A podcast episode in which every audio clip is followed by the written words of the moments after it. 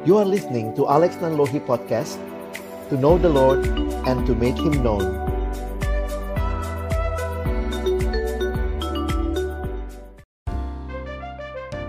Podcast kamu Dengarkan inspirasi dari firman Tuhan. Dan jadilah saluran berkatnya. Sebuah persembahan dari warung sate kamu untukmu Muda, apa kabar?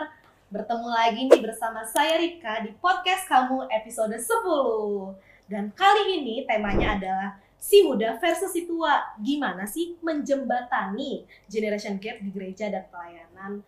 Nah, kali ini kita bersama Kak Alex Nanlohi. Halo Kak. Halo Rifka, halo Sobat Muda Gimana kabarnya Kak?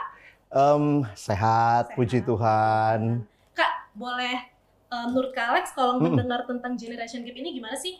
Kesannya si tua dan si muda Oke, langsung Ya, itu satu istilah yang mungkin juga ini banyak jadi percakapan sekarang ya, bahwa ada gap itu berarti kesenjangan antara generasi dan ya secara khusus yang tua dengan yang muda.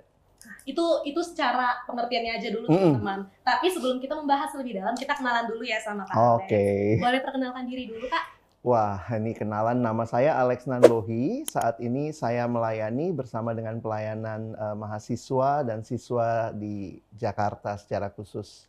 Khusus mahasiswa ya Kak. Iya. Kalau boleh tahu, eh, boleh share user Mm-mm. IG-nya nggak Kak? Biar kita Oh, oke. IG Kak. Eh, kalau IG saya em, @alex nanlohi, nanlohinya pakai Y 74. Di follow ya teman-teman.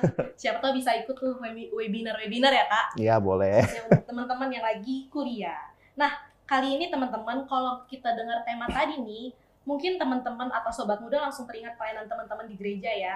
Apalagi kalau kita bekerja sama bersama para orang tua atau kakak-kakak senior.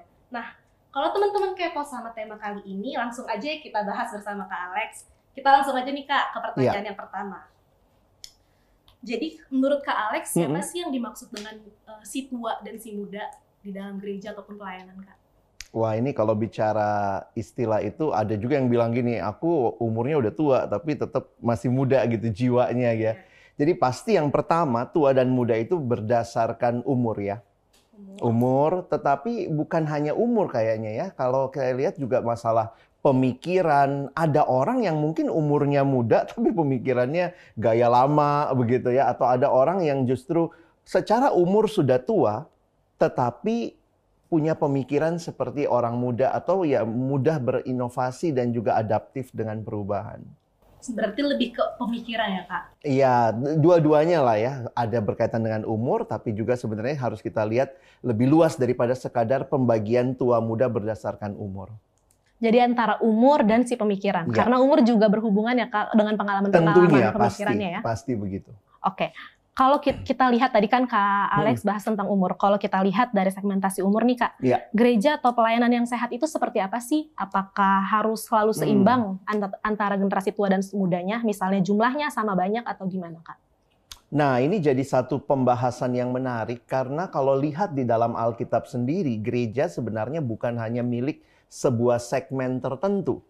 Kalau bicara gereja, ada beberapa istilah. Salah satu yang menarik waktu dikatakan eh, di Alkitab, misalnya seisi rumah beribadah kepada Tuhan. Berarti seisi rumah kan bukan hanya orang tua, tetapi mungkin juga di dalamnya ada anak muda, bahkan ada juga mungkin generasi yang lebih tua, kakek nenek. Jadi sebenarnya gereja itu adalah kumpulan dari semua golongan usia. Sehingga kalau ditanya bagaimana baiknya dalam gereja, saya pikir semua golongan harus ada tempatnya di dalam gereja. Dan eh, ini membuat kita menyadari bukan masalah perbandingan jumlah, tetapi keberagaman dari orang-orang yang terlibat dalam komunitas gereja. Keberagaman nih Kak. Mm-mm. Keberagaman dalam hal itu maksudnya gimana nih Kak? Nah, tentunya keberagaman dalam yang tadi ya, ada yang muda, ada yang tua, dan memang sering kali yang jadi masalah begini Ripka ya, bahwa di dalam gereja banyak keputusan yang diambil atau orang-orang yang mengambil keputusan itu tentunya orang yang lebih dewasa. Nah, atau lebih tua. Nah, ini yang sering kali terkesan seolah-olah gereja itu punyanya orang tua. Anak-anak muda di sini mah cuman ya eh, hadir aja lah, nggak ada bagian dalam ngambil keputusan begitu. Nah, jadi eh, sering kali itu yang mungkin eh, stigma yang harus kita sama-sama pahami bahwa bukan demikian. Gereja itu adalah semua di dalamnya dengan keberagaman dan tentunya peran dan fungsi masing-masing. Dan dengan keberagaman itu harus di kalaupun ada masalah misalnya Kak kayak tadi yang Kak Ah, Alex bahas ah. harus dihadapi ya Kak. Ya, tentunya demikian. Dan bicara masalah nanti, masalah gen- generation gap itu bukan cuma masalah masa kini, dari dulu juga udah Dari ada, dulu ya? gitu ya. Heeh. Apalagi dengan perkembangan zaman ya Kak ya. Iya. Nah, kalau eh, tadi bicara tentang anak mudanya nih Kak. Iya. Banyak orang nih bilang kalau gerejanya banyak diisi anak muda itu berarti gerejanya keren Kak. Tapi kadang repot juga karena anak muda banyak maunya.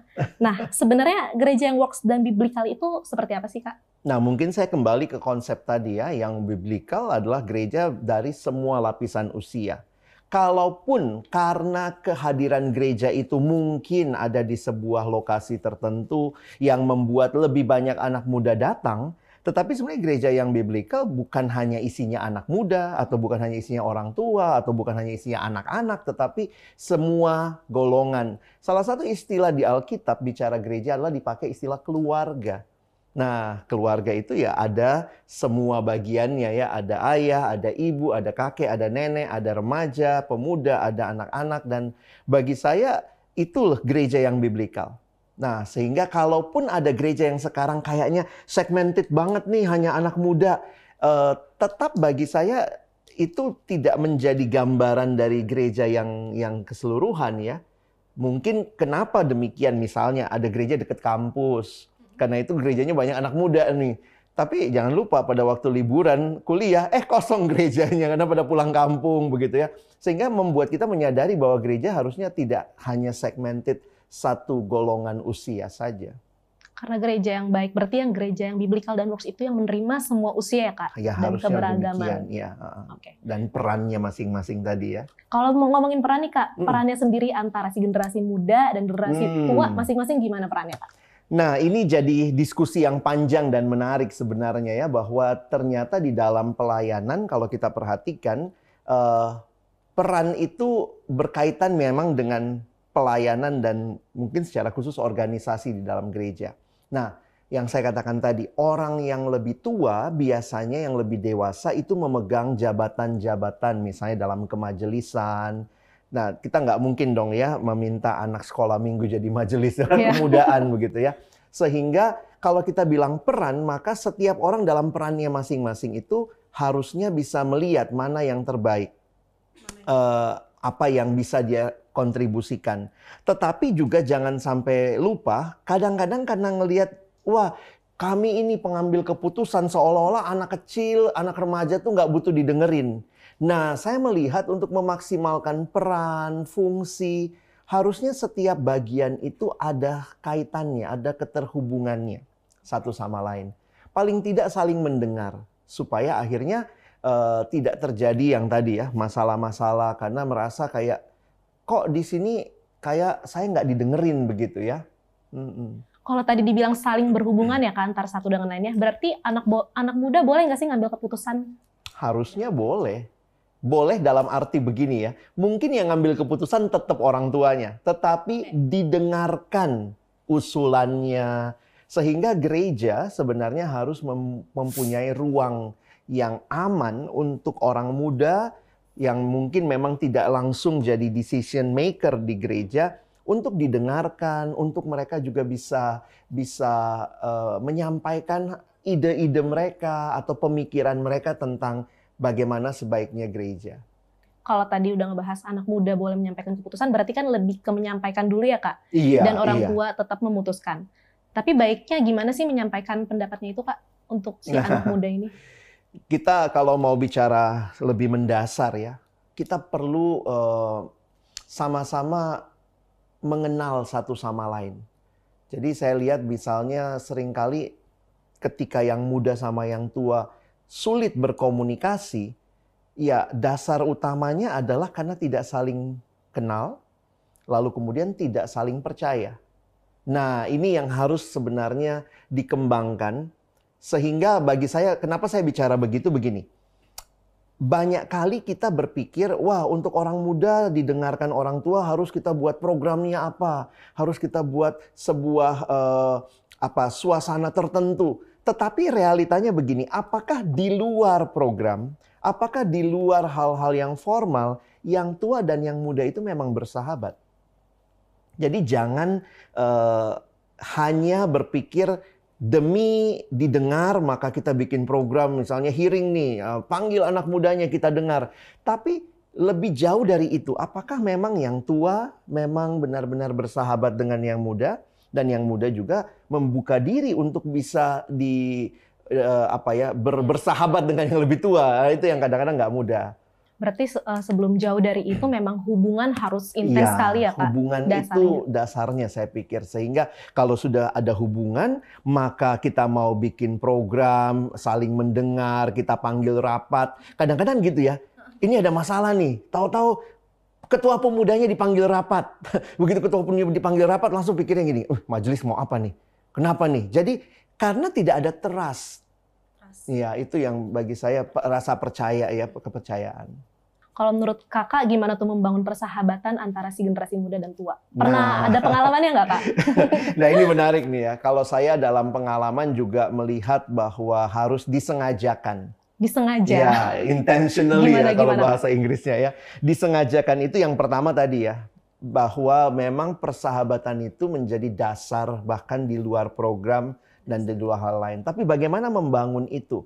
Maka sebenarnya harus diciptakan ruang-ruang perjumpaan antara yang generasi yang lebih tua dengan generasi yang lebih muda. Nah, ruang perjumpaannya apa? Sebenarnya kan banyak hal yang bisa kita lakukan di luar rapat, apa ya?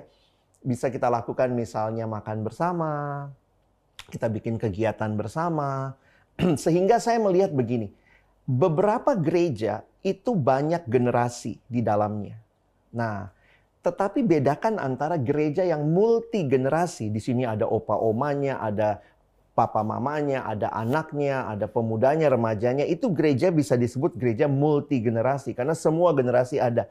Tetapi yang kita rindukan kan sebenarnya gereja yang intergenerasi. Intergenerasi itu adalah yang multi generasi ini terhubung satu sama lain, ada komunikasi, ada ada ke, kebersamaan. Jadi saya makin sadar gitu ya, jangan-jangan banyak gereja hanya multi generasi. Di dalamnya nggak terjadi tuh intergenerasi. Nah intergenerasi itu yang tadi harus disengajakan, eh, Dibangun. dibangun. Nah, saya pernah mendengar dalam satu seminar seorang pendeta dari sebuah gereja di Surabaya dia bilang gitu, setahun sekali dia, dia sen- sengajakan ya eh, anak remaja disuruh pikirin program untuk lanjut usia. Wow. Untuk Jadi, lanjut asik itu usia. cara berpikir yang membuat orang sengaja mikirin gitu.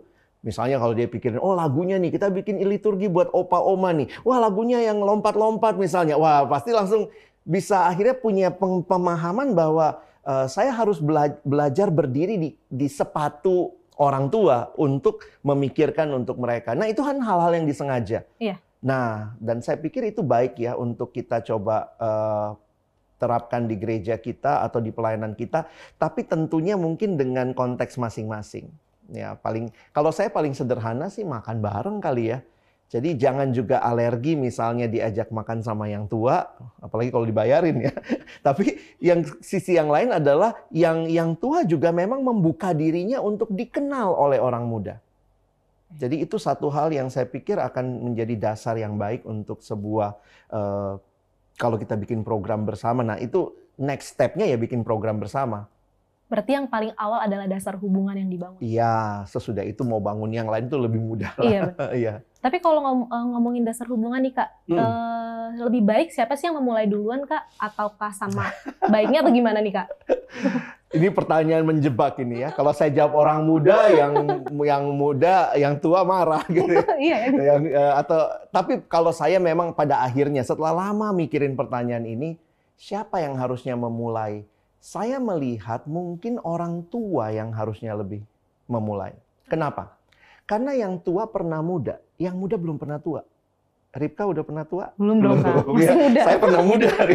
Nah, itu membuat kita jadi sadar, tentunya harus dua-duanya. Tetapi ketika misalnya kritikal siapa yang memulai, mungkin yang tua karena pernah muda, belajarlah untuk memulai. Dan yang muda juga belajar rendah hati untuk terbuka, begitu.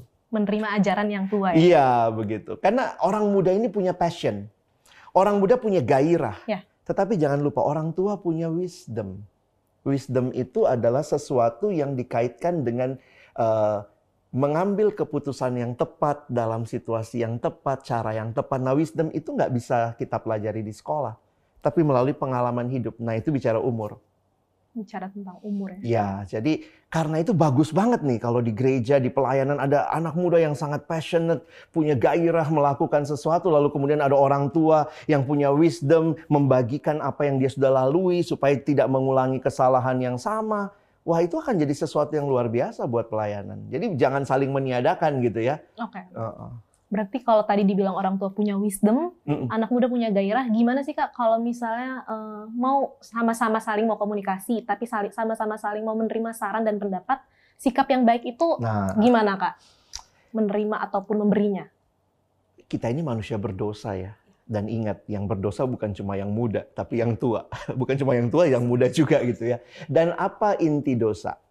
Selalu berpikir diri sendiri.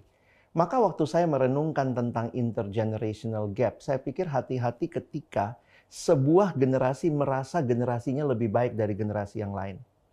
Kadang-kadang tanpa sadar ya, yang muda mungkin merasa, ah yang tua ini kolot, nggak ngerti apa-apa, aduh caranya lama. Berarti secara nggak sadar dia mau mengatakan, saya lebih tahu, saya lebih baik. Nah demikian juga yang tua, kalau udah mulai ngomong, dulu zaman saya, waduh itu kayaknya udah, ah, anak muda udah kupingnya kebakar gitu ya. Udah nunduk gitu. Dan apakah, makanya pertanyaan, generasi mana yang lebih baik? Hati-hati dengan jebakan itu tetapi selalu melihat ya. Saya pikir apa yang disampaikan oleh eh, Tuhan Yesus itu sangat menarik. Bahwa Tuhan Yesus tidak hanya memikirkan dirinya, tetapi juga nah ada satu kalimat yang kalau kita renungkan tuh sebenarnya bisa banyak tafsirannya. Waktu dikatakan bahwa kamu akan melakukan hal-hal yang lebih besar dari yang aku lakukan. Kira-kira Yesus mau ngomong apa tuh? Yesus apakah bilang pokoknya yang melanjutkan nggak boleh lebih bagus dari dia? Nah, saya sih melihatnya dalam tafsiran yang eh, unik ya bahwa ini bicara bahwa Tuhan Yesus tidak hanya senang ketika generasinya pelayanannya luar biasa, tapi dia memikirkan ke depan dan bahkan me- mem- memiliki ke- keyakinan, kepercayaan bahwa di dalam Tuhan mereka bisa melakukan yang lebih besar. Nah, itu kadang-kadang kan kita nggak mau nih. Oh, jangan sampai lebih bagus deh acaranya dari waktu kami dulu 20 tahun lalu. Waduh, kalau udah begitu mau apa lagi harapannya? Kita nggak punya hati seperti hati Yesus. Jadi eh, belajar dari masa lalu, tapi siapkan masa depan. Saya pikir itu dua-duanya. Yang tua harus membagikan, dan yang muda harus belajar terbuka, menerima, dan juga melanjutkan. Karena pada akhirnya gereja ataupun pelayanan akan dilanjutkan ya kak oleh si pemuda. betul. Kalau pertanyaan selanjutnya nih kak, Mm. kita punya contoh kasus umum kak. Wah, Ada sekelompok anak muda merasa ibadah di gereja terlalu kolot, kayak tadi Kak Alex bilang ya, ya. dan ingin mengubahnya menjadi gaya yang lebih kekinian. Mhm. Misalnya mengenai musik nih kak. Gimana sih seharusnya gereja atau lembaga pelayanan memfasilitasinya? Nah, ini perlu pemikiran yang panjang, perlu diskusi, tapi saya menemukan beberapa prinsip ya melalui beberapa pengalaman juga yang saya lalui bahwa sebenarnya ibadah yang baik itu ibadah yang menyatukan ketimbang memecah belah. Ibadah yang menyatukan Iya. ketimbang memecah belah. Jadi ketika ada style musik yang mungkin tidak terlalu sesuai dengan orang-orang tertentu, generasi tertentu. Karena ada juga misalnya begini, ada anak muda tapi nggak suka juga musik yang hingar-bingar, Ya. lebih senang yang tenang. Jadi ini kan bukan masalah bukan masalah tua dan muda. Ini lebih kepada masalah selera musik. Selera ya. eh, kalau saya sih Selera. melihatnya lebih kepada masalah selera musik. Jadi kalau dikatakan ibadah yang kekinian, kalau saya kok melihatnya justru ibadah di mana semua orang yang hadir dari berbagai generasi bisa menikmati kebersamaan yang yang indah memuji Tuhan. Karena itu nanti eh, banyaklah penge- pengembangan dalam bidang ibadah. Ada yang melakukan yang namanya blended worship, ibadah yang eh, di digabungkan lah ya antara musik-musik orang tua yang atau yang eh, orang-orang yang yang dulu ya yang dulu ya sama yang muda. Atau menyanyikan lagu-lagu yang lama dengan musik, Musik yang baru. Ah, Wow. jadi itu itu membuat orang tua tetap tahu bahwa yang dinyanyikan itu adalah apa yang apa yang dulu dia nikmati. Tapi di sisi lain anak muda juga bisa melihat indah juga ya syair-syair lagu dari lagu-lagu yang lama ini.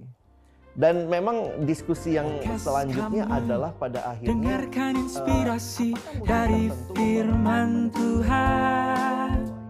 Dan jadilah saluran berkatnya. Sebuah persembahan dari warung sate kamu untukmu